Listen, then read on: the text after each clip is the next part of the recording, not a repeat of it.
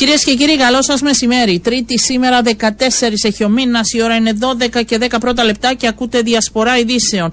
Σήμερα στο μικρόφωνο και στην παραγωγή Οριάννα Παπαντώνιου, στη ρύθμιση του ήχου είναι μαζί μου ο Γιάννης Τραβομίτη, όμως είναι στο στούντιο μαζί μου ο συνάδελφος ο Απόστολος Τομαράς, άρα είμαστε μαζί και σε αυτή την εκπομπή. Απόστολε, καλό μεσημέρι. Καλό μεσημέρι και ο Θεός να μας φυλάξει να μας φυλάξει γενικότερα, αλλά με τα όσα παρακολουθούμε και ο κόσμος κουράστηκε. Εγώ το λαμβάνω και σε μηνύματα ότι πάλι θα μιλήσουμε ε, για τις εκλογές, πάλι για τους υποψήφιους. Έχουμε τώρα νέο πρόεδρο της Δημοκρατίας, τώρα ψάχνουμε τον νέο πρόεδρο του Δημοκρατικού Συναγερμού. Τώρα είμαστε στην Πινδάρο, έχουμε στρατοπεδεύσει και μέχρι τις 11 του Μάρτη θα είμαστε εκεί πέρα. Έτσι. Και μετά θα σε, γιατί ε, θα έχουμε ναι, τους ναι, υπόλοιπους. Μετά θα έχουμε τους υπόλοιπους, αλλά τέλος πάντων. Για πες μας τι έγινε χθες.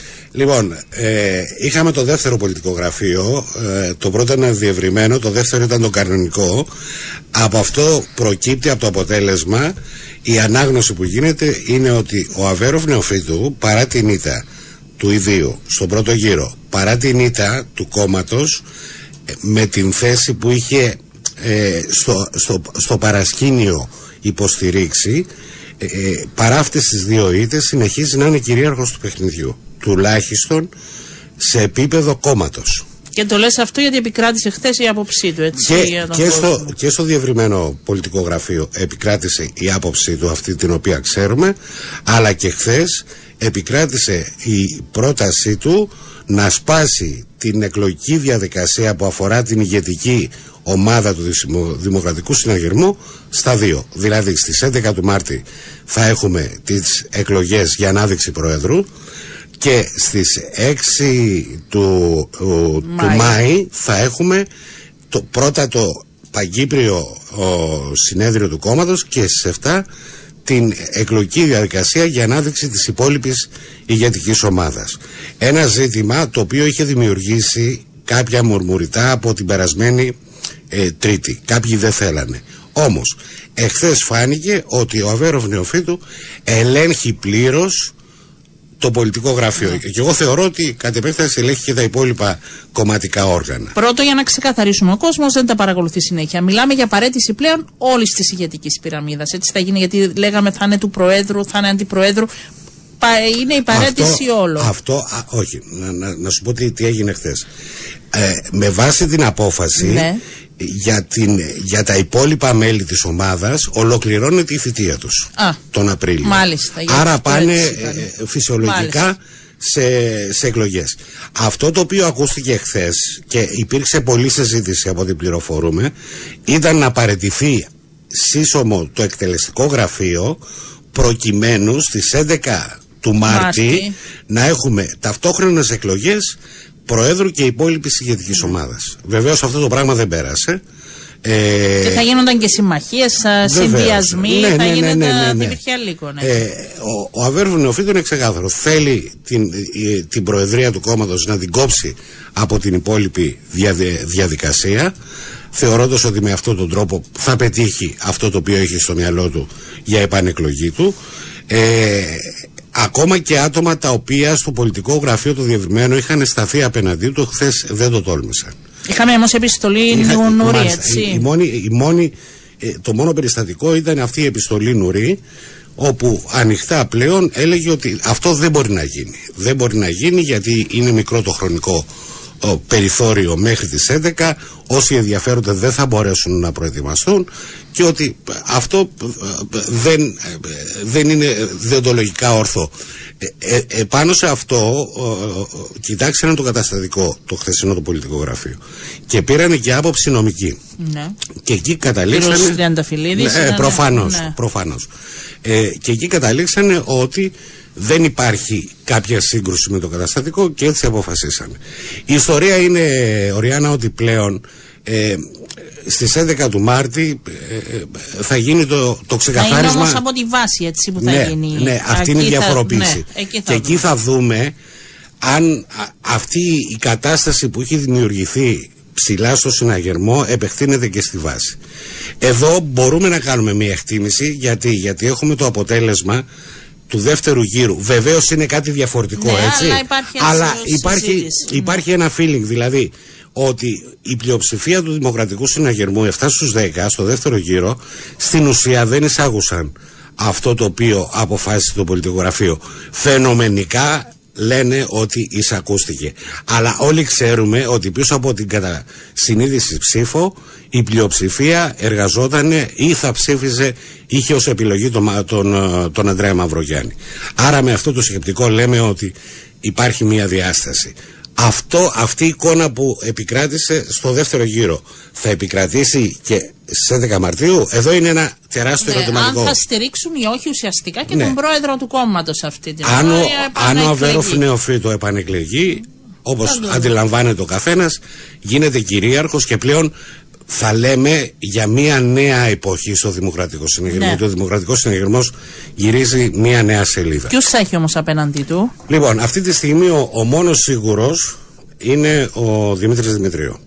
Πρόσωπος τύπου του κόμματος Ακριβώς, ακριβώς. Ο οποίος πριν από λίγο στον Αντένα είπε ότι τον ενδιαφέρει και ότι προετοιμάζεται για αυτό ναι, το. Μας είπε και εμάς από Δευτέρα τα νεότερα, τώρα Μάλιστα. έγινε Τρίτη. Νομίζω μέχρι το βράδυ θα ξεκαθαρίσει. Ναι, θα έχει ξεκαθαρίσει. Άρα, μιλάμε για δύο, αυτή του Αβέρου Φινεοφίδου και αυτή του Δημήτρη Δημητρίου. Υπάρχει η περίπτωση του, του αναπληρωτή Προέδρου του Χάρη Γεωργιάδη. Ε, δεν έχει ανοίξει τα χαρτιά του. Ξέρουμε Κάποιοι ότι λένε ενδιαφέρον... για φυσιολογική εξέλιξη, ναι, ναι. αν θέλεις. Και, και υπάρχει και μία τέταρτη του, του Νίκου Νορίου, ο οποίος πέρα από την επιστολή δεν, επίσης δεν έχει ανοίξει τα χαρτιά του. Όμως εδώ εγώ επικαλούμε συνέντευξη που μας έδωσε τον περασμένο Μάιο όπου σχετικό ερώτημα είχε πει ότι δεν τον αφήνει αδιάφορο η προοπτική ε, της ηγεσίας του κόμματος. Ε, και εντός της ημέρας θα πάρουμε και απάντηση αν αυτό συνεχίζει να ισχύει. Λοιπόν, άρα θεωρώ ότι ε, περίπου το σκηνικό θα είναι τρεις με τέσσερις. Κάποιοι στο συναγερμό εχθές το βράδυ λέγανε ότι το τελικό σκηνικό θα είναι δύο. Ναι. Δηλαδή θα είναι ο πρόεδρος του κόμματος Αβέρο Φνεοφίτου και κάποιος από τους υπόλοιπους που θα είναι ναι. ακριβώς απέναντι. Δίνουν ως επικρατέστερο να είναι αντίπαλος του Αβέρο Φνεοφίτου το Δημήτριο το Δημητρίο. Λένε ότι τελικά ο, αυτές οι απόψεις ότι ο Νίκος Νουρίς δεν θα κατέβει.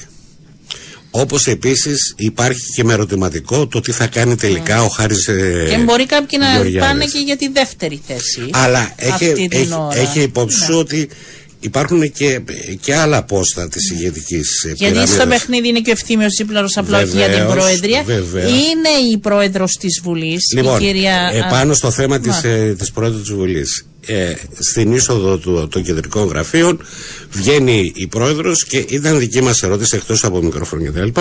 Κυρία Δημητρίου, ενδιαφέρεστε για την προεδρία του κόμματος; Κατηγορηματικά, και το εννοώ αυτό το πράγμα, δεν είναι σχήμα λόγου, είπε προς Θεού όχι σε μένα. Ναι. Όχι εγώ. Ναι. Δεν θέλω. Αλλά δεν απέκλεισε τις προηγούμενες μέρες να διεκδικήσει ναι. Ε, θέση. Όπως ε... δεν απεκλεί ούτε ο κύριος Πετρίδης, ναι, ο ναι, ναι, ναι, ναι, Οικονομικό, η κυρία Θούση, ξέρω ότι δεν αποκλεί, υφυπουργός πρόνοιας. Υπάρχουν δηλαδή θα πολλοί, υπάρχει υπάρχουν έτσι μια πολλοί συζήτηση. Μέχρι τις 20 του Φεβράρι που είναι ε, που είναι η μέρα υποβολής υποψηφιότητων, το προκατακτικό γιατί πρέπει να εγκριθούν. Θα είναι όλες ή μόνο για την Προεδρία. Μόνο για την Προεδρία. Α, εκεί εντάξει. Ναι, ναι. Θα, είναι, θα, γίνει, θα γίνουν υποβολή των υποψηφιότητων. Ε, θα γίνει μια προέγκριση και μετά θα γίνει μια τελική έγκριση. Υπάρχει μια τέτοια διαδικασία στο συναγερμό. Αλλά τέλος πάντων η καταληκτική ημερομηνία είναι 20 20 του, Φε, του, του Φεβράρι. Εκεί πλέον θα δούμε πώς θα διαμορφωθεί το σκηνικό. Έχει ενδιαφέρον. Είναι το μεγαλύτερο, από τα μεγαλύτερα κόμματα της Κύπρου. Είναι το κατεξοχήν κόμμα της δεξιάς. Ε, ε, βγαίνει από μια ε, κατάσταση ε, όχι και τόσο ευχάριστη από τις προεδρικές εκλογές. Άρα έχει μια ιδιαίτερη αξία να δούμε πώς θα διαμορφωθεί το σκηνικό. Ευχαριστούμε πολύ. Να είστε καλά, Αυτά να είστε καλά. παρακολούθησε χθες και μας έδωσε όλο το και το παρασκήνιο και το προσκήνιο ο συνάδελφος Απόστολος Τομαρά. Πάμε τώρα στο Δημοκρατικό Συναγερμό και στο μέλος του εκτελεστικού γραφείου. Είναι ο κύριος Μιχάλης Σοφοκλέος. Μας ακούει, κύριε Σοφοκλέος, καλό σας μεσημέρι. Καλό μεσημέρι. Πώς είδατε εσείς την χθεσινή απόφαση για ξεχωριστές, αν θέλετε, εκλογές Προεδρίας και των υπολείπων α, μελών; Κοιτάξτε, αγαπητή μου Ριάννα, ε, αυτή η απόφαση δεν λήφθηκε χθες. Αυτή η απόφαση λήφθηκε το 2018 όταν ε, αποφασίστηκε τότε στο καταστατικό συνέδριο ότι ε, εάν ο πρόεδρος του Δημοκρατικού Συναγερμού είναι υποψήφιος σε προεδρικές και χάσει, αμέσως γίνονται εκλογές για πρόεδρο του Δημοκρατικού Συναγερμού. Τότε, στο καταστατικό συνέδριο, δύο άνθρωποι είχαν διαφωνήσει. Ο, ο τότε βουλευτής Λάζα Κατζαχαρία Ζαχαρίου και ο υποφαινόμενος εγώ. Μάλιστα. Εγώ είχα επιχειρηματολογήσει μάλιστα εναντίον αυτής της απόφασης. Από την ώρα που φτάσαμε εδώ όμως, ε, δεν γίνεται να παίζεις και να ξυπέζεις. Το, το καταστατικό είναι σαφές. Δεν επικράτησε κάποιος Ναι. ε, χθες στη συνεδρία. Ούτε έγινε ψηφοφορία για το αν θα γίνει εκλογή Προέδρου στις 11 του Μάρτη ή όχι. Η, η μόνη ψηφοφορία που έγινε ήταν αν θα φέρναμε και το τακτικό συνέδριο στις 11 του Μάρτη ή, αν- ή αν θα το αφήναμε όπως ήταν προγραμματισμένο τον Μάιο. Αυτή ήταν η ψηφοφορία. Ναι. Ε, Δεν τέθηκε υπό αμφισβήτηση ούτε κάποιος, ούτε ο κύριος Νουδής για παράδειγμα που επιχειρηματολόγησε ε, για το, ήθελε για το λίγο θέμα του χρόνο χρόνου. ακόμη. Έτσι δεν ήταν ναι, θέμα για, να το- πάει. για το θέμα του χρόνου ούτε ο ίδιος ε, ισχυρίστηκε καθιονδήποτε τρόπο ότι πρέπει να γίνει κάτι διαφορετικό. Διότι να σας θυμίσω το 2018 ο κ. Νουδής ήταν αντιπρόεδρος του Δημοκρατικού Συναγερμού και μάλιστα ήταν από αυτούς που αντιστάθηκαν στη δική μου επιχειρηματολογία ότι δεν έπρεπε να περάσει αυτή η καταστατική πρόταση. Αν ερχόταν όμως ε, λίγο πιο μπροστά, αν θέλετε, από το Μάιο, δηλαδή να βρίσκατε μια συμβιβαστική σε σχέση και με τη Το θέμα διαδικασία ήταν- και το θέμα- να οργανωθεί καλύτερα η όλη προσπάθεια, όχι δεν θα μπορούσε αυτό να γίνει. Η, η οργάνωση της προσπάθειας είναι η- αυτά οι εκλογές Είστε, του είστε σε Δημοκρατικού αυτά, είστε Συναγερμού. πολύ καλοί, το Είναι- ξέρουμε, είναι- είστε μανούλες σε Είναι η αυτά. δουλειά του, δεν... ε, δεν, Δεν είπα, δεν απλά και κάνουμε για τον εκλογές. κόσμο, ενώ θα μπορούσε και βέβαια και για τους σχηματισμούς, έτσι, ένας πρόεδρος θα μπορούσε... Κα- Κάνουμε εκλογές όλη μέρα. Το αλλά ξέρουμε, που διεκδικεί όμως ένας το- πρόεδρος, θα μπορούσε να το πάει με την θέμα- ομάδα του κιόλας. Θα ήταν διαφορετική η συγκυρία και η παρουσίαση. Επαναλαμβάνω, επαναλαμβάνω. Με αυτό μπορεί να φέρει κάποιος αντεπιχείρημα ότι είναι καλύτερα να γίνουν τα υπόλοιπα μετά. Αλλά ε, επαναλαμβάνω ότι αυτή η απόφαση δεν λήφθηκε χθες. Μάλιστα. Αυτή η απόφαση λήφθηκε το 2018 με την ισχυρή στήριξη όσων αντιδρούν σήμερα και την αντίσταση δύο ανθρώπων μόνο. Ναι. Άρα η απόφαση είναι αυτή. Σε σχέση με τις Όχι υποψηφιότητε. αυτό, αυτή είναι η διαδικασία. Ε, αυτή είναι η Ε, διαδικασία ξέρετε, όταν- ξεκάθαρη. Όταν, όταν ένα κόμμα είναι σε κρίση, όπως είναι ο Δημοκρατικός Συναγερμός, είναι ότι προέρχεται από μια μεγάλη ήττα. Να, να πάμε στην ουσία των ζητημάτων. Ε, δεν μπορείς να κάνεις λάστιχο τι διαδικασίε, διότι μετά θα είναι ατέλειωτο αυτό το πράγμα. Χθες συζητήθηκαν και οι πιθανές ευθύνες για αυτή την ήττα από την Όχι. οποία προέρχεται. Όχι.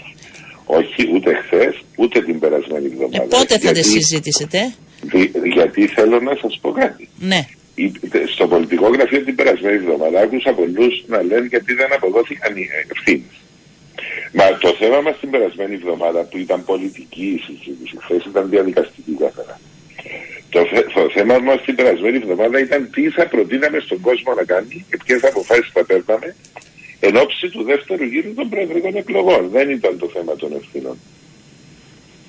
Το θέμα το, ε, το, της χθεσινής συνεδρίας, το θέμα μας ήταν να καθοριστούν οι διαδικασίες διότι έχουμε αρχαιρεσίες εκλογικές συνελεύσεις Παγκύπριες με 50.000 ανθρώπους να έχουν δικαίωμα συμμετοχής. Δεν είναι, είναι η μισή ψήφη του Δημοκρατικού Συναγερμού, αγαπητή Μωριάννα. Ναι, όχι, αυτό λέγαμε και πριν με τον συνάδελφο, Ναι, ναι, ότι ναι. είναι, πο- έχει πολύ σημασία και θα δούμε και πού βρίσκεται αυτή την ώρα η βάση του Είναι αυτή, η Δημοκρατικού διαδικασία, Συναγερμού. είναι Ναι, αυτή η διαδικασία που είχε αποδείξει ο κ. Χρυστοδουλίδης πέρσι. μάλιστα. Ναι, το θυμόμαστε όλοι. Ε, Ναι. ε, πότε θα μιλήσετε και για τις ευθύνες, θα, το Μάιο; Ε, Σίγουρα η τελική συζήτηση θα γίνει τότε, αλλά ε, εφόσον έχουμε προεδρική ε, εκστρατεία για, προεδρι- για τον πρόεδρο του Δημοκρατικού Συναγερμού, Ναι.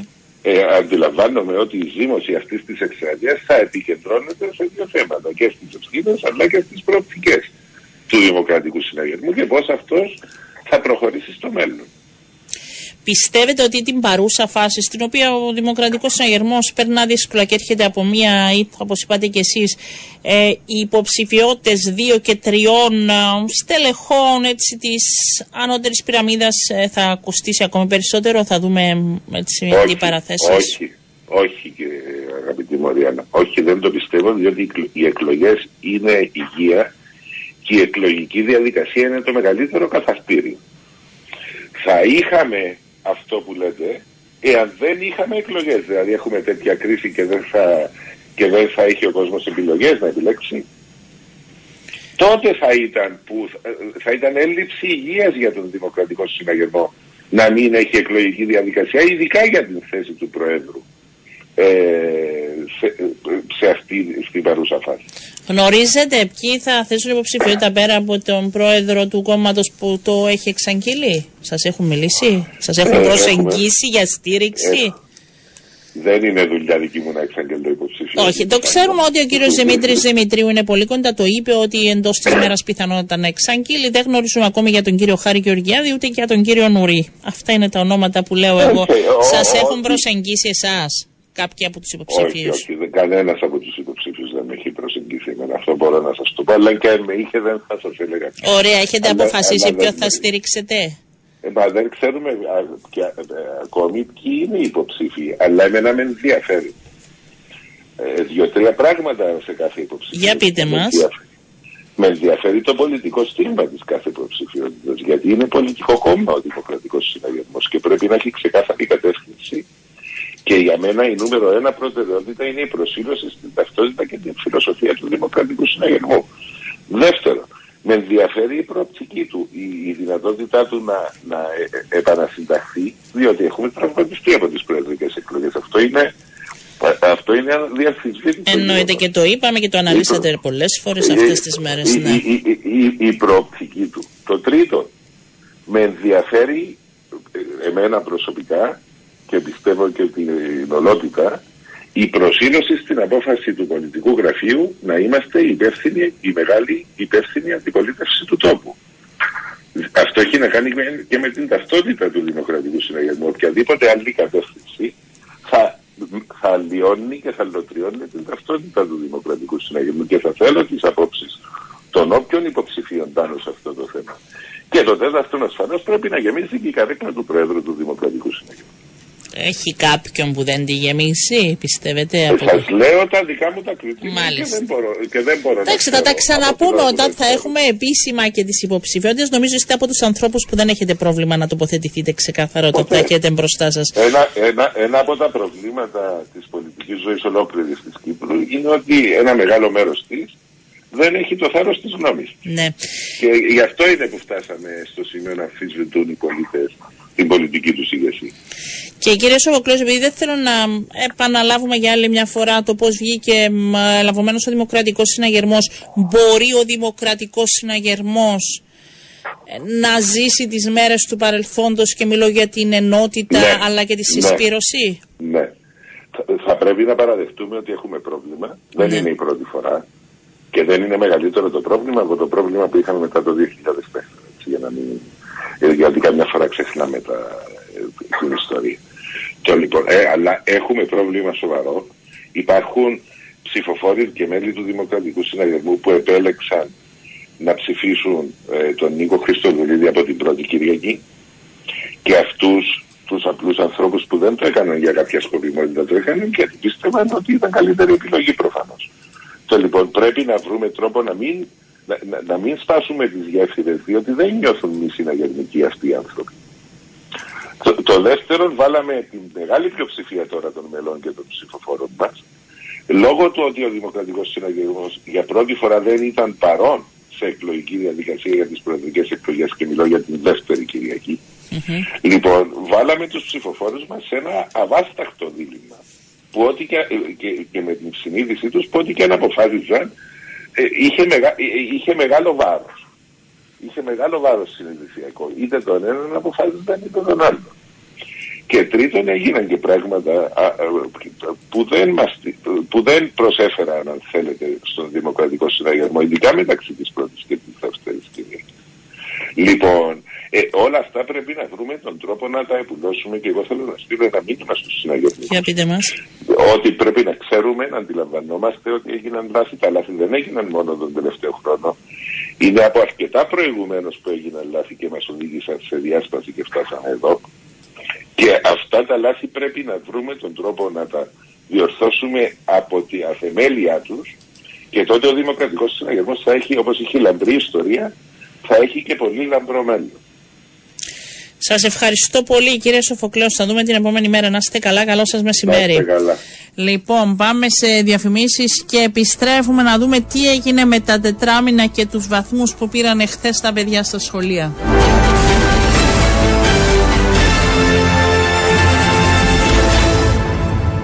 Επιστρέψαμε κυρίες και κύριοι και όπως ε, σας είπα και πριν το διάλειμμα και άρχισαν να έρχονται και τα μηνύματα γιατί είναι ένα θέμα νομίζω που απασχολεί πολύ κόσμο και τους μαθητές μας και τους γονείς και τους εκπαιδευτικούς. Χθες τα παιδιά πήραν στα χέρια τους τες, ε, τους βαθμούς που έλαβαν στις εξετάσεις τετραμήνων και κατ' επέκταση ε, στα βασικά μαθήματα τα οποία έδωσαν και εξετάσεις στον γενικό τους βαθμό για κάποιους δεν ε, επηρεάζει την μετέπειτα ε, ζωή τους, δηλαδή για τα παιδιά του γυμνασίου, αν και είναι και για αυτούς κάτι πολύ σημαντικό.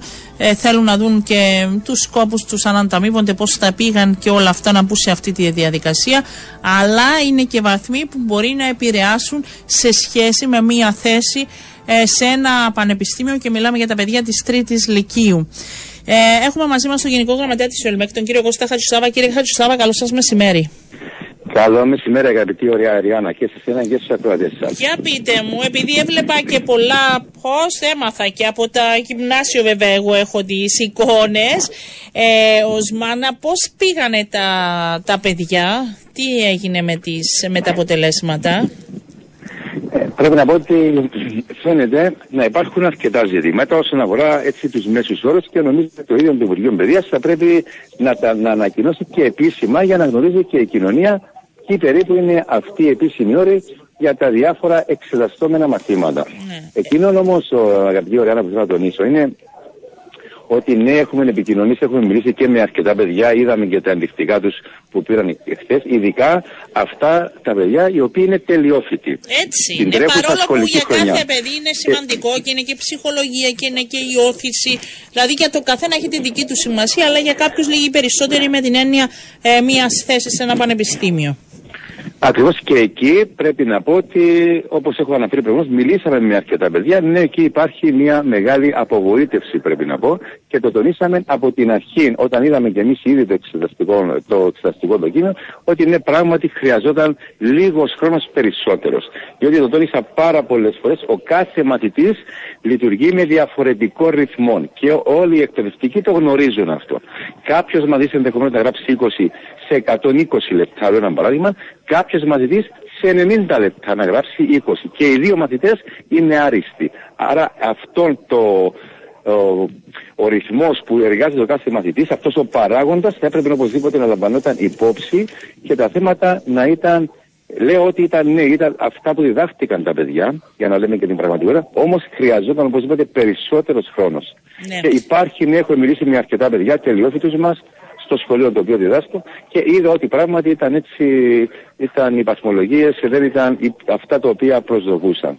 Υπάρχει και μια ανακοίνωση που από πλευρά των γονέων που κάνουν λόγο για τραγικά αποτελέσματα και τραγικές συνέπειες. Ήταν τόσο άσχημα τα πράγματα δηλαδή; Φαίνεται, όπως είπα στην αρχή, έχω διαβάσει και αυτή την ανακοίνωση της Παγκύπριας Ομοσπονδία Γονέων. Φαίνεται ε, τα παιδιά ναι να μην πήραν αυτούς τους βαθμούς τους οποίους προσδοκούσαν. Ωραία. Άρα εδώ υπάρχει ένα ζήτημα ναι. και θα πρέπει αγαπητή Οριάννα ε, να δούμε, δεν ξέρω κατά πόσο το ίδιο το Υπουργείο Παιδεία μπορεί να λάβει κάποιες αποφάσεις έτσι ώστε να κάνει κάποια αναγωγή. Διότι μιλούμε για τους τελειώτε, μιλούμε για το απολυτήριο αυτών των παιδιών. Ναι. Και, αυτά, και πάρα πολλά παιδιά πρέπει να γνωρίζουν ότι υποβάλλουν αίτηση για να φοιτήσουν σε ε, πανεπιστήμια των ευρωπαϊκών χωρών. Δεν θα δώσουν όλοι αύριο τις παγκύπριες εξετάσεις για να εισαχθούν στα δημόσια πανεπιστήμια της Κύπρου και της Ελλάδας. Άρα εκεί για αυτά τα παιδιά ενδεχομένως να υπάρχει κάποιο ζήτημα. Να γίνει αναγωγή γιατί υπήρχαν μαθήματα που υπήρξε παραδοχή ότι ήταν δύσκολα, ότι δεν, ήταν, δεν ανταποκρίνονταν σε σχέση με τα όσα διδάχθηκαν εντός των ε, σχολικών αιθουσών να γίνει αναγωγή αυτό που ζήτησαν όλοι, ειδικά για τους τελειόφοιτους μαθητές μας και ειδικά για εκείνα τα γνωστικά αντικείμενα που παρουσιάστηκαν κάποια προβλήματα, όπου παρουσιάστηκαν. Ναι, εδώ υπάρχει ένα ζήτημα με το θέμα των μαθηματικών της ΓΑΜΑ Λυκείου, που όλοι αναγνωρίζουν ότι ναι, θα μπορούσε ο χρόνος να ήταν περισσότερος. Άρα είναι θέμα χρόνου, Άρα... λέτε και εσείς Άρα... οι εκπαιδευτικοί. Ένα μάθημα, ας πούμε, αλλά δεν θα μπορούσε να γίνει για όλα. Υπήρχαν ζητήματα σε όλα; Ε, νομίζω ότι δεν είχαν ακουστεί έτσι πολλά παράπονα, δεν είχαν εκφραστεί έτσι πολλά παράπονα για αρκετά γνωστικά αντικείμενα, αλλά αυτό είναι ευθύνη του Υπουργείου Παιδείας. Θα δούμε και εμείς του μέσους όρους περίπου και θα τα αξιολογήσουμε ω οργάνωση και θα δούμε και με την Παγκύπρια Συνομοσπονδία Γονέα τι είναι εκείνο που μπορούμε να κάνουμε, έτσι ώστε αν μπορούν, αν υπάρχει οτιδήποτε δηλαδή, ότι θα πρέπει να υπάρχει και νομοθετική ρύθμιση για να μπορέσουν να βοηθηθούν αυτά τα παιδιά. Την ερχόμενη Δευτέρα ενδεχομένως να συναντηθούμε με την Παγκύπρια Συνομοσπονδία Γονέων ναι. ε, και σίγουρα θα είναι αντικείμενο συζήτησης και αυτό το ζήτημα. Ναι. Ε, πέρα που κάνουν αναφορά στη διαρροή εξεταστικού, στο βαθμό δυσκολίας, στην απουσία διαβάθμισης, κάνουν λόγο και για τις διορθώσεις και τον οδηγό διορθώσεις, ότι υπήρχαν ασάφειες και παραλήψεις. Υπήρξαν προβλήματα από πλευρά σας σε σχέση με τις διορθώσεις των γραπτών και ε, δεν ρωτώ εσάς προσωπικά, σε σχέση με τα μέλη σας. Ε, υπήρχαν διαβαθμίσεις, δηλαδή εγώ άκουγα, άκουγα συζητήσεις εκπαιδευτικών που έλεγαν η μία εκπαιδευτικός αυτής της ομάδας ήταν πιο απαιτητική, η άλλη ήταν πιο ελαστική. Μέχρι πού μπορεί να υπάρξει αυτή, αν θέλετε, η, η διαφορά μεταξύ τους διόρθωσης; Να σας πω για τους οδηγούς διόρθωσης. Πρέπει να πω ότι αυτοί προκύπτουν μετά και από συνεννοήσεις των επιθεωρητών με τους διδάσκοντες καθηγητές. Γίνεται μία συνεννόηση. Δηλαδή αυτοί οι οδηγοί αποστέλλονται στους συντονιστές της κάθε ειδικότητας, τους βλέπουν να υπάρχουν ειδικότητες όπου γίνονται και εξ αποστάσεως συνεννοήσεις, συναντήσεις δηλαδή. Βλέπουν τον οδηγό διόρθωσης εκεί όπου υπάρχουν, ε, έχουν να κάνουν κάποιες παρατηρήσεις, οπωσδήποτε τις κάνουν. Ναι, και είδαμε περιπτώσεις ε, να πηγαίνει, παραδείγματος χάρη, ένας οδηγός διόρθωσης μετά από κάποιες παρατηρήσεις να γίνονται διορθώσεις πάνω στον οδηγό διόρθωσης, έτσι ώστε να εξυπηρετεί περισσότερο τα παιδιά. Δηλαδή να διορθώνουν όλοι οι συνάδελφοι περίπου με τον ίδιο τρόπο που να μην υπάρχει έτσι ε, καμία παράληψη ή οτιδήποτε άλλο σε βάρος των μαθητών. Ε, Εντάξει, ό,τι και να πούμε, είναι ενδεχομένως ένας καθηγητής να αξιολογήσει, λέω ένα παράδειγμα, μία άσκηση ότι πήρε 4,5 μονάδες στις 5, κάποιος άλλος να βάλει 4 ή και 5. Είναι διαφορετικοί καθηγητές, με βάση εκείνα που βλέπουμε, με βάση τον οδηγό διόρθωσης, ενδεχομένως μια πολύ μικρή απόκληση να υπάρχει. Ναι. Αυτό μπορεί να συμβεί, όπως το βλέπουμε. Ναι. Ναι. Τα παιδιά τώρα έχουν το δικαίωμα να δουν τα γραπτά τους, θα γίνει συζήτηση, διόρθωση μέσα στην τάξη. Πώς θα το χειριστείτε; Αυτό που έχουν αυτή την εβδομάδα τα παιδιά το δικαίωμα είναι σε περίπτωση που ε, μετά που πήραν και χθες τους βαθμούς τους και τα παιδιά θεωρούν ότι έχουν γράψει περισσότερο από ό,τι είδαν χθες, αυτό που έλαβα δηλαδή των δυστυχών, να έχουν το δικαίωμα μέχρι την ερχόμενη Παρασκευή, 17 δηλαδή του μηνός, να ζητήσουν αναβαθμολόγηση του γραπτού. Να εξεταστεί δηλαδή από το Υπουργείο Παιδείας. Θα σταλούν αυτά τα γραπτά στο Υπουργείο Παιδείας και εκεί θα υπάρχουν ε, συναδέλφοι οι οποίοι σίγουρα θα τα διορθώσουν, θα κάνουν αναπαθμολογήσεις. Δεν υπάρχει αυτή η πρόνοια που είπαν ότι γι' αυτό γίνονται και εξετάσεις να συζητηθούν τα γραπτά μέσα στην τάξη μαζί με τον εκπαιδευτικό τους, να δουν τα λάθη τους. Δεν υπάρχει αυτή η ευκαιρία. Εκείνο που δεν, δεν προνοεί κανένας κανονισμός ότι πρέπει να δοθούν ή να γίνουν. Όχι ή να, πρέπει, να αλλά υπάρχει αυτή. Ναι. Το, το, αυτό λέγανε, ότι είναι ένας Ακριβώς. Ναι, αυτό αγαπητοί Ωριάννα, ήδη το έχουν κάνει οι καθηγητές. Δηλαδή, από τη στιγμή που άρχισε το δεύτερο τετραμήνο, πριν να μπουν στη νέα νηλή του δεύτερου τετραμήνου, ναι, έχουν, είδαν τα συναδέλφοι και έχουν σίγουρα προχωρήσει σε αυτό που λέμε ανατροφοδότηση. Δηλαδή χρησιμοποίησαν κάποιοι ενδεχομένως μία διδακτική περίοδο, κάποιοι δύο, είδαν κάποιες ασκήσεις τις οποίες τα παιδιά να είχαν δυσκολευτεί ή κάποιες ασκήσεις τις οποίες κάποια παιδιά να μην ε, άγγιξαν καθόλου. Ναι, σε αυτά, αυτά τα έχουν κάνει οι συναδελφοί. Έχουν ήδη προχωρήσει. Παρόλο που το Υπουργείο Παιδείας είχε στείλει κάποιες μέρες αργότερα εγκύκλιο που ζητούσε να γίνει ανατροφολόγηση. Αυτά τα έκαναν οι Πώς τα καθηγητές έκαναν, αφού και δεν αυτό- είχαν τα γραπτά τα παιδιά στα χέρια τους για να μπορέσουν να τα δουν. Ναι, τα παιδιά ακριβώς. Τα παιδιά ναι, δεν τα είχαν διότι ακόμη δεν, δεν μπορούσαν να τα πάρουν πριν να φτάσουμε στις 17 του Ιανουαρίου που εκεί τα παιδιά έχουν το δικαίωμα της, ανα, της αναβαθμολόγησης. Δεν μπορεί κάποιος μαθητής να δει το γραφείο, να δει το βαθμό. Δηλαδή δεν θα μπορούσε κανένας μαθητής να δει το βαθμό του πριν από τις 13 Ιανουαρίου, δηλαδή πριν από χθες. Αυτό λένε οι κανονισμοί. Διαφορετικά δεν έχει νόημα να δουν ενδεικτικά. Η αναβαθμολόγηση σίγουρα το κάθε παιδί έχει το δικαίωμα, όπως λένε και οι κανονισμοί, μετά που θα πάρουν τα ενδεικτικά τους οι μαθητές. Έχουν το δικαίωμα μέσα σε τέσσερις Αυτή μέρες. τη βδομάδα δεν πρέπει καθ... Γιατί εγώ τα θυμάμαι αλλιώς πώς τα δίνανε από το Υπουργείο της Οδηγίας. Ναι. Αυτή τη βδομάδα δεν πρέπει κάθε καθηγητής να δώσει χρόνο στα παιδιά, να συζητήσει μαζί τους έχοντας μπροστά τους τα γραπτά. Και μάλιστα δόθηκαν και οδηγίες την ώρα που θα έχουν μπροστά τους τα γραπτά να μην έχουν κινητά τα παιδιά και όλα αυτά να μην τα βγάλουν φωτογραφίες για να τα δουν και να γίνει συζήτηση για να επιλύσουν τα προβλήματα τους. Δεν έγινε Ναι, έτσι. αυτό, αυτό θα το έχω, αυτό θα μπορούν να το κάνουν από την ερχόμενη Δευτέρα. Μάλιστα. Από την Μάλιστα. ερχόμενη μετά που τα παιδιά θα υποβάλουν έτοιμα για αναβαθμολόγηση όσα παιδιά δηλαδή Μάλιστα. θέλουν να ασκήσουν αυτό το δικαίωμα. Είναι μια διαδικασία, αγαπητή Οριάννα, που Είναι αυτή είναι καλή η διαδικασία που πρέπει να ακολουθεί. διαδικασία γιατί τα παιδιά είναι καλό να ακούσουν τον εκπαιδευτικό τους για το τι θεωρούσε πιο ορθό, για το τι πήγε λάθος, για το τι ήδη έκαναν που δεν αντιλήφθηκαν. Νομίζω ότι αυτή είναι και η ουσία. Ακριβώς. Ε, Όμως έπρεπε να ακολουθηθεί αυτή η διαδικασία, δηλαδή τα πράγματα να γίνουν με τη σειρά τους όπως γίνονται αυτή τη στιγμή.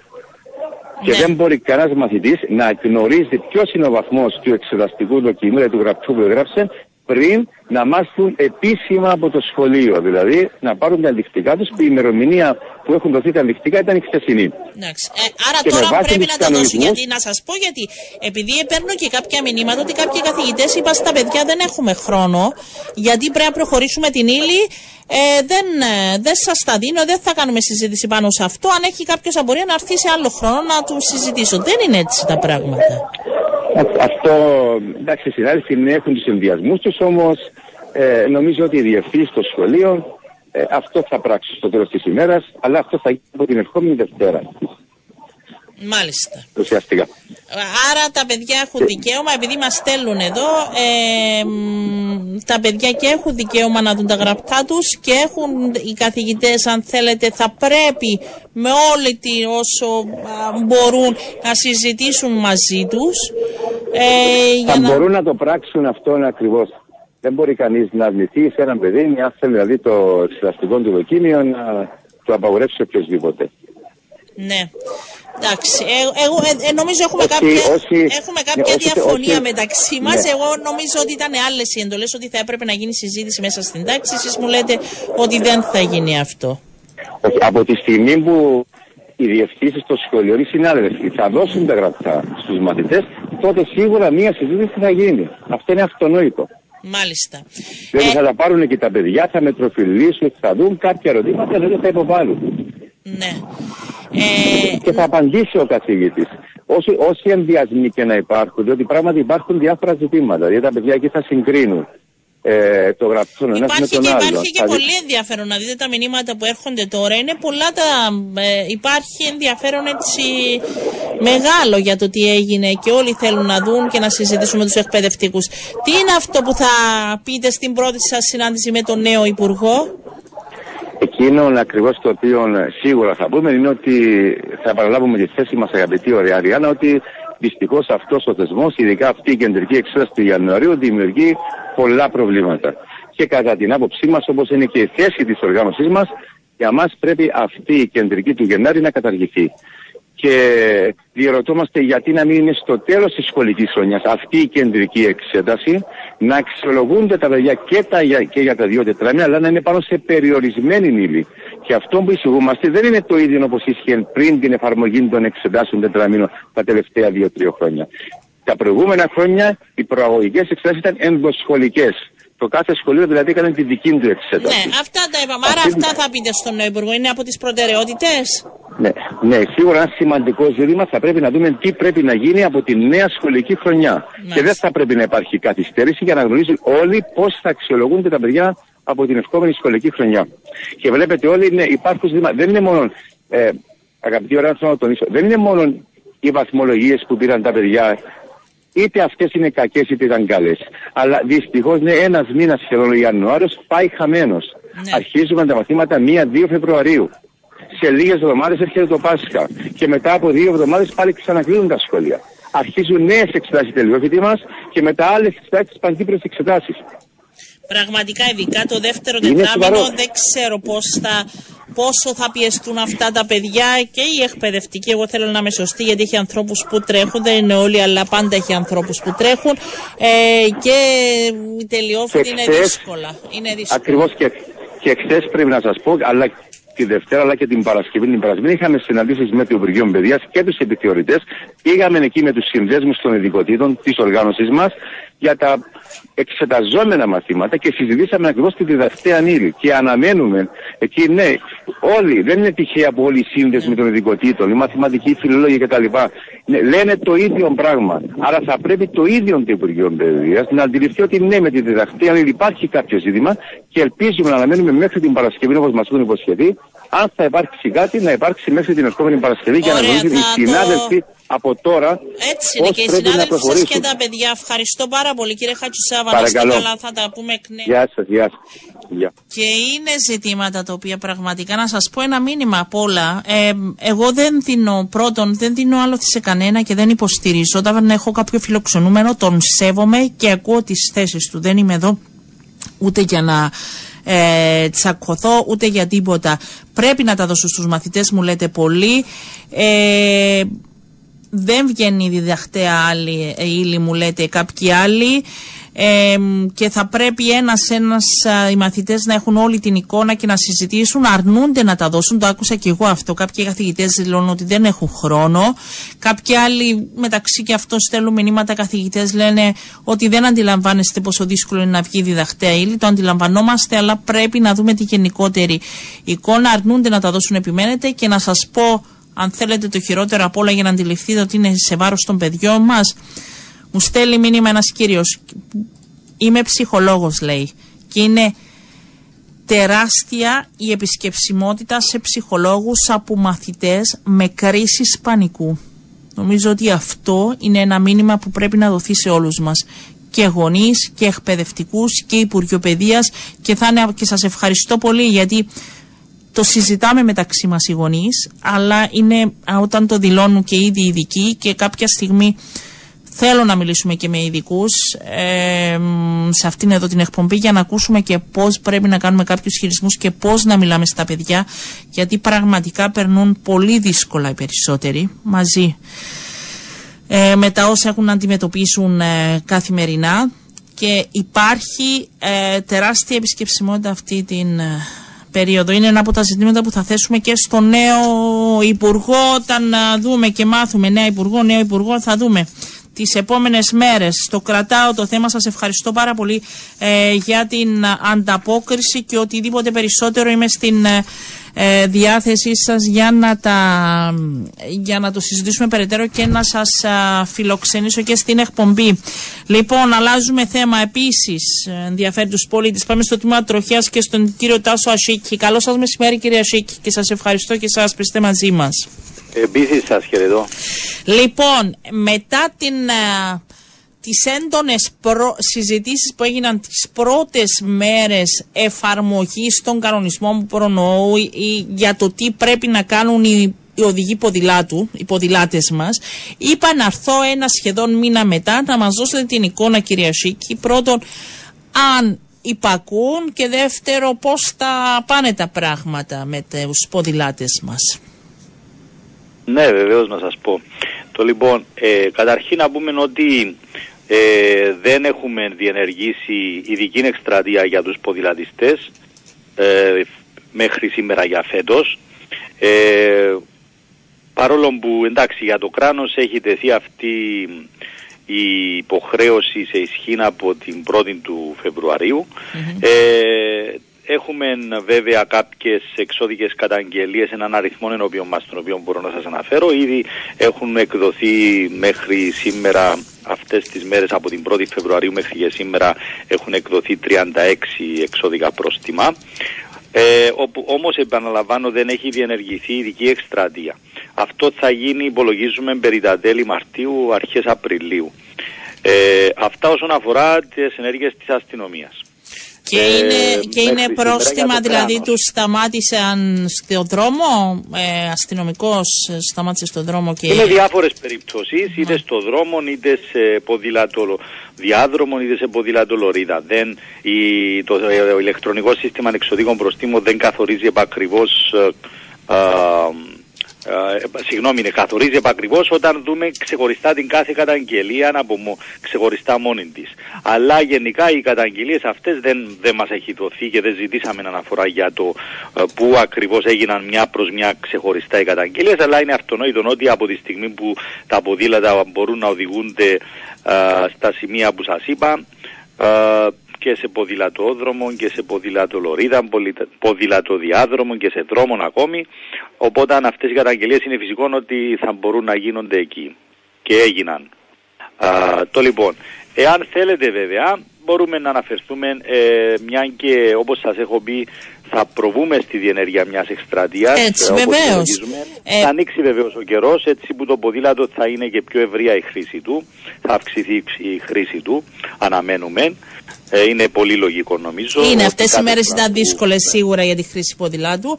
Ε, αλλά ε, ν- η εκστρατεία η οποία θα λέει πέρα από το να φοράνε κράνος, τι άλλο πρέπει να προσέχουν οι ποδηλάτες; Ναι, είναι και οι υποχρεώσεις των ποδηλατιστών, αλλά είναι και οι υποχρεώσεις των οδηγών μηχανοκινήτων οχημάτων εναντί τους. Αλλά πρώτα, εφόσον θέσατε το θέμα των ποδηλατιστών, ε, να πούμε κάποιες υποχρεώσεις. Για παράδειγμα, ο ποδηλάτης απαγορεύεται να σταθμεύει, να τοποθετεί ή εγκαταλείπει το ποδήλατο του με τρόπο που να εμποδίζει την ελεύθερη διακίνηση άλλων ποδηλάτων που κινούνται ή επιχειρούν να κινηθούν σε αυτές τους, στα σημεία που σας έχω πει όπως ποδηλατολωρίδα δηλαδή ποδηλατόδρομων ή ποδηλατοδιάδρομων. Επίσης απαγορεύεται ο ποδηλάτης να ρημουλκείται από άλλον όχημα α, να μεταφέρει οποιοδήποτε αντικείμενο τοποθετημένο ή κρεμάμενο από οποιοδήποτε σημείο του ποδηλάτου το οποίο εμποδίζει ή είναι δυνατό δηλαδή να εμποδίζει την ασφαλή χρήση του ποδηλάτου. Είναι ένα αδίκημα το οποίο έχουμε δει πρόσφατα όταν είχαμε συζητήσει το θέμα α, α, των προσώπων που μεταφέρουν και φαγητά Ναι. και κάποια άλλα αντικείμενα. Α, το λοιπόν, επίσης απαγορεύεται ο ποδηλάτης να κινείται έχοντας τα αριστερά του άλλον ποδηλάτη. Αυτό είναι ένα αδίκημα το οποίο αγνοούν πολλοί ποδηλατιστές και θέτουν σε κίνδυνο τη ζωή τους. Ε, δηλαδή απαγορεύεται σε παράλληλες πορείες να βρίσκονται. Ε, δηλαδή να μην είναι απαγορεύεται- δίπλα-δίπλα ποδηλάτης, ένας πίσω από τον άλλο από ό,τι αντιλαμβάνομαι. Έτσι λέτε. Ναι, ο ένας πίσω από τον άλλο, όπως Μάλιστα. το έχετε πει. Ναι. Ε, προβλέπεται η χρήση του κάθε ποδηλάτου κατά τη διάρκεια της νύχτας με την προϋπόθεση να λειτουργούν οι φανοί. Α, ε, για το κάθε αδίκημα υπάρχει και το αντίστοιχο βέβαια εξώδικο. Ναι. Και η οδήγηση, για παράδειγμα, χρήση του ποδηλάτου υπό την εμπειρία αναλκοόληση και ναρκωτικών, που και το ποδήλατο είναι όχημα, άρα και γι' αυτόν ισχύουν οι ίδιες ε, πρόνοιες, όπως ισχύουν για τα α, υπόλοιπα μηχανοκινήτα οχήματα. Και Ε, αυτό, βέβαια, όπως να σας σας έχω- ρωτήσω, είναι για άτομα άνω των 18 χρόνων που ε, υπάρχουν αυτές οι προνοιές ή για ό- όποιον χρησιμοποιεί ποδήλατο. Πώς είναι η νομοθεσία, δηλαδή κράνος πρι, ποιοι πρέπει να φοράνε; Ναι. Οι πρόνοιες, ε, οι απαγορεύσεις αυτές αφορούν όλους τους ποδηλατιστές ανεξαρτήτως ηλικίας. Αλλά Μάλιστα. γνωρίζουμε πολύ καλά, είναι αυτονόητο και το γνωρίζουμε ήδη από, την, α, από τον ποινικό κώδικα ότι τα παιδιά ηλικίας κάτω των 14 ετών δεν υπέχουν οποιαδήποτε Ναι. ποινική ευθύνη. Μάλιστα. Αυτό είναι ένα άλλο ζήτημα, αλλά οι υποχρεώσεις αφορούν όλους. Και για τους, ε, τα παιδιά βεβαίως, υπόλογοι για την ασφάλεια τους είναι οι γονείς. Ό,τι και να συμβαίνει είναι οι γονείς ή, κυδε- ή οποιοδήποτε άλλον πρόσωπο που είναι ενήλικας και ή τα συνοδεύει. Ε, υ- υπάρχουν υποχρεώσεις ε, ρητές και αν συμβεί οτιδήποτε το ατυχές γεγονός, βεβαίως και φέρουν ευθύνη αυτά τα άτομα. Εάν θέλετε. Να μπορούμε πούμε και το βεβαίως αντίθετο, να- ότι πρέπει να κάνουν και οι οδηγοί, γιατί σίγουρα δεν Ακριβώς. είμαστε χώρα που σέβεται ούτε τους πεζούς ούτε τις ποδηλάτες. Ε, εγώ θα συνεχίσω να λέω, μπορεί να κάνουμε βήματα, αλλά μπορεί να στέκεσαι και 10 λεπτά σε μια διάβαση πεζών και να μην σταματήσει ο οδηγός. Ε, δεν είμαστε ακόμη, δεν έχουμε καλές συνήθειες. Σίγουρα να σας πω όμως κάτι, στη Πείτε χώρα μου. μας σίγουρα είναι πιο έντονη αυτή, αυτό το πρόβλημα είναι πιο έντονο για τον λόγο ότι δεν έχουμε τις κατάλληλες υποδομές σε σύγκριση με άλλες χώρες. Ναι. Υπάρχουν υποδομές αλλά είναι περιορισμένες και το γνωρίζουμε πολύ καλά. Είναι γι' αυτόν τον λόγο που αυτή, το πρόβλημα είναι πιο έντονο στην Κύπρο. Πάση περιπτώσει, θα πάμε στις υποχρεώσεις εφόσον α, θέλετε να αναφέρουμε και είναι επιβεβλημένο θεωρούμε και εμείς να γνωρίζουν οι οδηγοί μηχανοκινήτων οχημάτων τις υποχρεώσεις τους. Σε αυτές λοιπόν τις υποχρεώσεις εντάσσονται η προσαρμογή της ταχύτητας και της πορείας του οχήματος τους με τρόπο που να διευκολύνεται η διακίνηση του ποδηλάτη. Έχουν την υποχρέωση να αποφεύγουν, οι οδηγοί βεβαίως μιλώ, πάντα για τους οδηγούς τώρα, έτσι, έχουν την υποχρέωση να αποφεύγουν ελιγμούς με τρόπο που να παρεμποδίζεται η διακίνηση του ποδηλάτη ή να δημιουργείται κίνδυνος για αυτόν. Έχουμε ε, την υποχρέωση να αποφεύγουν την αλλαγή λωρίδας ή στροφής που να παρεμποδίζει ή αποκόπτει την ελεύθερη του πορεία. Έχουμε την υποχρέωση τους να διατηρούν το όχημα τους σε απόσταση ασφαλείας από τον Όλα αυτά ποδηλάτη, που να αντιλαμβανόμαστε. παραχωρούν βέβαια. προτεραιότητα. Ναι. Νομίζω είναι, κοιτάξτε, είναι λογικές Είναι- απαγορεύσεις ναι. οι οποίες ισχύουν ήδη και στους κανονισμούς τροχέας. Ναι. Οι πλήστες από αυτές ισχύουν ήδη και στους κανονισμούς Για- τροχέας όσον αφορά τις υποχρεώσεις των Για- οδηγών αντί των άλλων οδηγών. Ναι, για πείτε μου λίγο για αυτές τις υποδομές, τι θα μπορούσαμε να κάνουμε, τι είναι αυτό που λείπει και θα άλλαζε σίγουρα τα δεδομένα; Ε, εντάξει, είναι πιο δύσκολο στην Κύπρο να αναβαθμιστούν ή να αυξηθούν συγγνώμη, οι υποδομές αυτές. Αυτό όμως είναι ένα ζήτημα το οποίο μπορείτε τα θεω- θεωρώ πιο χρήσιμο να το μιλήσετε αν ναι, θέλετε, δεν και με είστε το εσείς, Υπουργείο αλλά Μεταφορών. πιστεύετε εσείς ως... Είναι η αρμόδια αρχή Ναι, και το εσείς που τμήμα παρακολουθείτε, δημοσίων έργων. ε, Ναι. θα ας πούμε περισσότεροι ποδηλατόδρομοι, περισσότεροι ως χώρος στα πλάγια των δρόμων, Ναι. υπάρχουν... Θα σας πω. Εκείνο το οποίο Σε ένα γνωρίζουμε γενικό εμείς ως επίπεδο, αστυνομία, ναι, πώς βλέπετε. Α Ναι, πούμε, να ναι. σας πω, στον δρόμο που πάω στο σχολείο της κόρης μου έχουν ένα, κάνει ένα ποδηλατόδρομο ενώ είναι στενός ο δρόμος και είναι παρκαρισμένα το πρωί όλα τα αυτοκίνητα. Και για το, ε, το, για το θέμα που δείξατε με τη στάθμευση. Αλλά σίγουρα ο, ε, εκείνο που γνωρίζουμε εμείς ως αστυνομία μέσα από τη ε, διαρκή συνεργασία που έχουμε με το Τμήμα Δημοσίων Έργων είναι ότι οπουδήποτε εντοπίζει το Τμήμα Δημοσίων Έργων την ανάγκη και την, συγγνώμη, την ευχέρεια να αναβαθμίσει το δικό δίκτυο προς όφελος των ποδηλατιστών, αυτόν το κάνει και το Ναι. γνωρίζουμε. Ναι, καλά, και θα ήδη μιλήσουμε οι και Δήμοι- μαζί τους. Βεβαίως Ναι. και οι Δήμοι, να σας πω κάτι, και οι Δήμοι αλλά και οι κοινότητες, όπου εντοπίζουν ότι μπορεί να υπάρχει αυτή η ευχέρεια, μπορούν να προβαίνουν στις ανάλογες ενέργειες. Εντάξει. Έχουμε ακόμη Και Αυτό δρόμους. είναι πολύ σημαντικό και Ναι. νομίζω έχουν τη δυνατότητα και εάν έχουν παράλληλα και την καλή θέληση μπορούν να το κάνουν και έτσι ώστε να αυξηθούν αυτές οι υποδομές μέσα στα πλαίσια βέβαια και των δυνατοτήτων είτε των δικών τους είτε του τμήματος δημοσίων έργων ανάλογα με, το, με τη δικαιοδοσία που έχουν στον, ο, στο δρόμο ναι, διότι ανάλογα με τον δρόμο. Έτσι υπάρχει και η ανάλογη δικαιοδοσία για παρέμβαση και βελτίωση των οδικών υποδομών. Το λοιπόν, όσον αφορά τώρα το, το θέμα που έχετε δείξει για την ε, στάθμευση α, αυτοκινήτων με τρόπο που να παρεμποδίζει την ασφαλή διακίνηση των ποδηλατιστών, ε, εμείς θεωρούμε ότι ε, ουσιαστικό ρόλο στο να ε, βελτιωθεί η κατάσταση και να αντιμετωπιστούν με πιο πολύ ευκολία αυτά τα αδικήματα, θεωρούμε ότι μπορούν να συμβάλλουν σε, προς αυτήν την κατεύθυνση και οι Δήμοι αλλά και οι κοινότητες. Όπου υπάρχουν τροχονόμοι μπορούν να αξιοποιηθούν ε, προς αυτήν την κατεύθυνση. Δεν, είναι- δεν πρέπει να περιμένουμε, νομίζω το καταλαβαίνετε κι εσείς, ότι δεν μπορούμε να περιμένουμε την αστυνομία να κάνει τα Όχι, πάντα. όχι, απλά το Εμείς- λέω γιατί. ναι, να σας πω εμείς, όμως, το λέω σε ε, ένα στενό βοηθούμε. δρόμο, ότι μπορώ να καταλάβω και τον άλλο που σταθμεύει εκεί για να κατέβει το παιδί του. Δηλαδή, είναι καμιά φορά, αντιλαμβάνομαι αυτό που λέτε, εγώ δεν το είπα για τιμωρία, αλλά είναι και πόσο εφαρμόσιμη και πόσο λειτουργική είναι κάποιοι αυτοκινητόδρομοι. Όχι, ε, αυτοκινητόδρομοι, λέω, ποδηλατόδρομοι, όχι απλά για να δείχνουμε ότι έχει ποδηλατόδρομο έξω από ένα σχολείο. Πρέπει να είναι και λειτουργικός. Ναι, σίγουρα δεν είπα ότι, ε, για το όνομα του Θεού, δεν έχω πει ότι. Αλλά ναι, υπάρχει σίγουρα τιμωρία. να- Απλά να- εγώ το αναφέρω ναι. με τη, μα επειδή μου δώσατε την ευκαιρία. Ναι, βέβαια. Το αναφέρω γιατί είναι ανάγκη να ακουστεί αυτή Ναι. η, η Ότι δυνατότητα. όλοι μαζί. Ναι, Και ναι, ήδη οι πολίτες, διότι, να ε, σας πω, μπορούμε να πούμε στο διπλανό μας, μη σταθμεύετε εδώ. Άμα το θέλουμε όπως ενώ Σίγουρα η όλοι οδική μας. ασφάλεια το γνωρίζουμε είναι ως συλλογική ευθύνη και δεν είναι μόνο η αστυνομία, είναι όλες οι υπηρεσίες πρέπει να α, συμβάλλουν α, στη, δι- με- μέσα στα πλαίσια των δυνατοτήτων τους να αξιοποιήσουν στο έπακρον όμως αυτές τις δυνατότητες. Αυτό έχει σημασία γιατί η αστυνομία ήδη το κάνει ε, και έχει εμπλακεί και στον τομέα της διαφώτισης πέραν της αστυνομευσής και έχει εμπλακεί επιπρόσθετα και στον τομέα της ε, παραχώρησης εξοπλισμού α, που να παρέχει ασφάλεια στους ποδηλατιστές αλλά και σε άλλες κατηγορίες ευάλωτων χρηστών του οδικού δικτύου. Αυτό το κάνουμε διαχρονικά. Κύριε Ασίκη, να σας ευχαριστήσω προς το παρόν. Μόλις ανοίξει ο καιρός και αρχίζει και τις εκστρατείες θα τα πούμε εκ νέου. Να είστε καλά, σας ευχαριστώ πάρα πολύ. Βεβαίως, να είστε καλά. Θα εκδώσουμε και σχετική ανακοίνωση. Ευχαριστώ. Ωραία, να είστε καλά και εσείς κυρίες και κύριοι που ήσασταν και σήμερα μαζί μας. Να ευχηθώ σε όλους να έχετε ένα πολύ όμορφο απόγευμα. Εμείς τα λέμε αύριο γύρω στις 12 και 10. Να είστε καλά.